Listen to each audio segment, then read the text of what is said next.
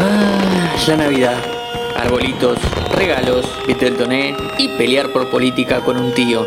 En la tele pasan el regalo prometido y después duro de matar. ¿Qué tienen que ver una con la otra? En estos 5 minutos explicamos qué es para el cine lo esencial en esta fecha. Fila 10. Bienvenidos y bienvenidas a un nuevo podcast original de interés general sobre cine y series. Para que un largometraje sea considerado de un género determinado, entran en juego un montón de cosas. Particularmente con las películas de Navidad, hay temas o tropos que se repiten intentando darle un sentido más amplio a esta fiesta religiosa. ¿Cuáles son? Vamos con eso. A este podcast lo presenta Coca-Cola Argentina. Este episodio se graba en Occidente, en Latinoamérica, pero está fuertemente influenciado por el cine de Hollywood. Así que lo primero que tenemos que marcar como punto de contacto es la atmósfera. Ya sé que no tenemos nieve en diciembre y pocas veces ves a un vecino cortar un pino para ponerlo como decoración al lado de su chimenea con medias colgantes. Pero en el cine del norte sí, y la cuestión es que ese ambiente todos lo entendemos como Navidad. Si hay un plano de un muñeco de nieve, sabemos que es Navidad o está cerca. De esa manera podemos decir que Batman Returns o el slasher Noche de Paz, Noche de Muerte son ambas películas de Navidad. ¿Estás anotando? Esta se podría convertir en tu lista definitiva para cada 24 de diciembre. Otra cosa que tiene que tener una película de Navidad es magia.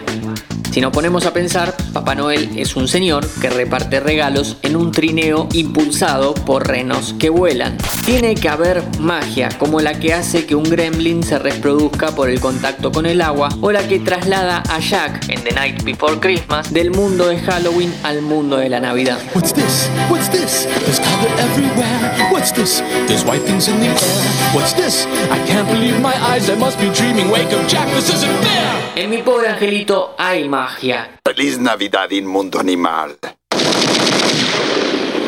Y feliz Año Nuevo.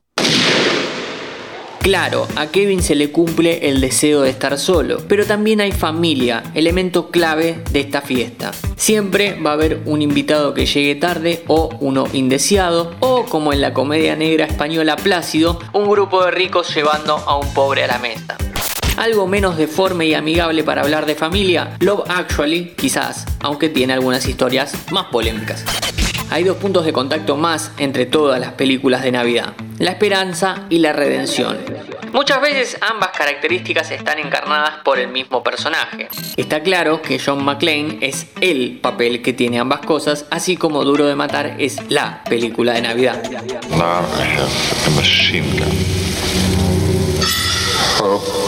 Ho,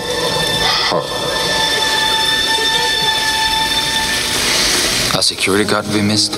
Usually tied up, he's been growing fat on a pension. No, no, no, this is something else.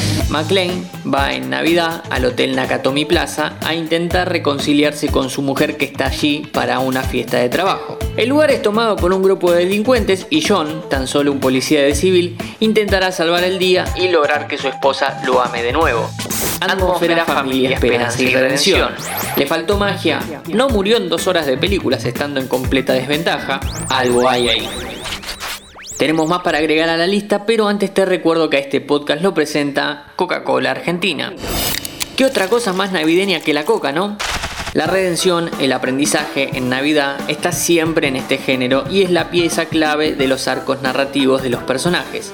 Ya sea Willy en Bad Santa dejando su carrera como ladrón, Howard en El regalo prometido comprendiendo que la familia está antes que todo, Walter Hobbs aceptando a su hijo que fue adoptado por Papá Noel en Elf, Santa's coming to town. Oh my God! Santa here? I know him. I know him. paréntesis, qué gran película Elf. Francis Javier Cross haciendo un esfuerzo para ser mejor persona en Scrooge, los fantasmas contraatacan. Ahora ya sabes los puntos en común que tienen las películas de Navidad. Agarra tu favorita y busca todos estos tropos. Mi nombre es Matías Daneri y te espero en el próximo Fila 10. ¿Te gustan nuestros podcasts? Si tenés alguna sugerencia, escribinos a contacto arroba.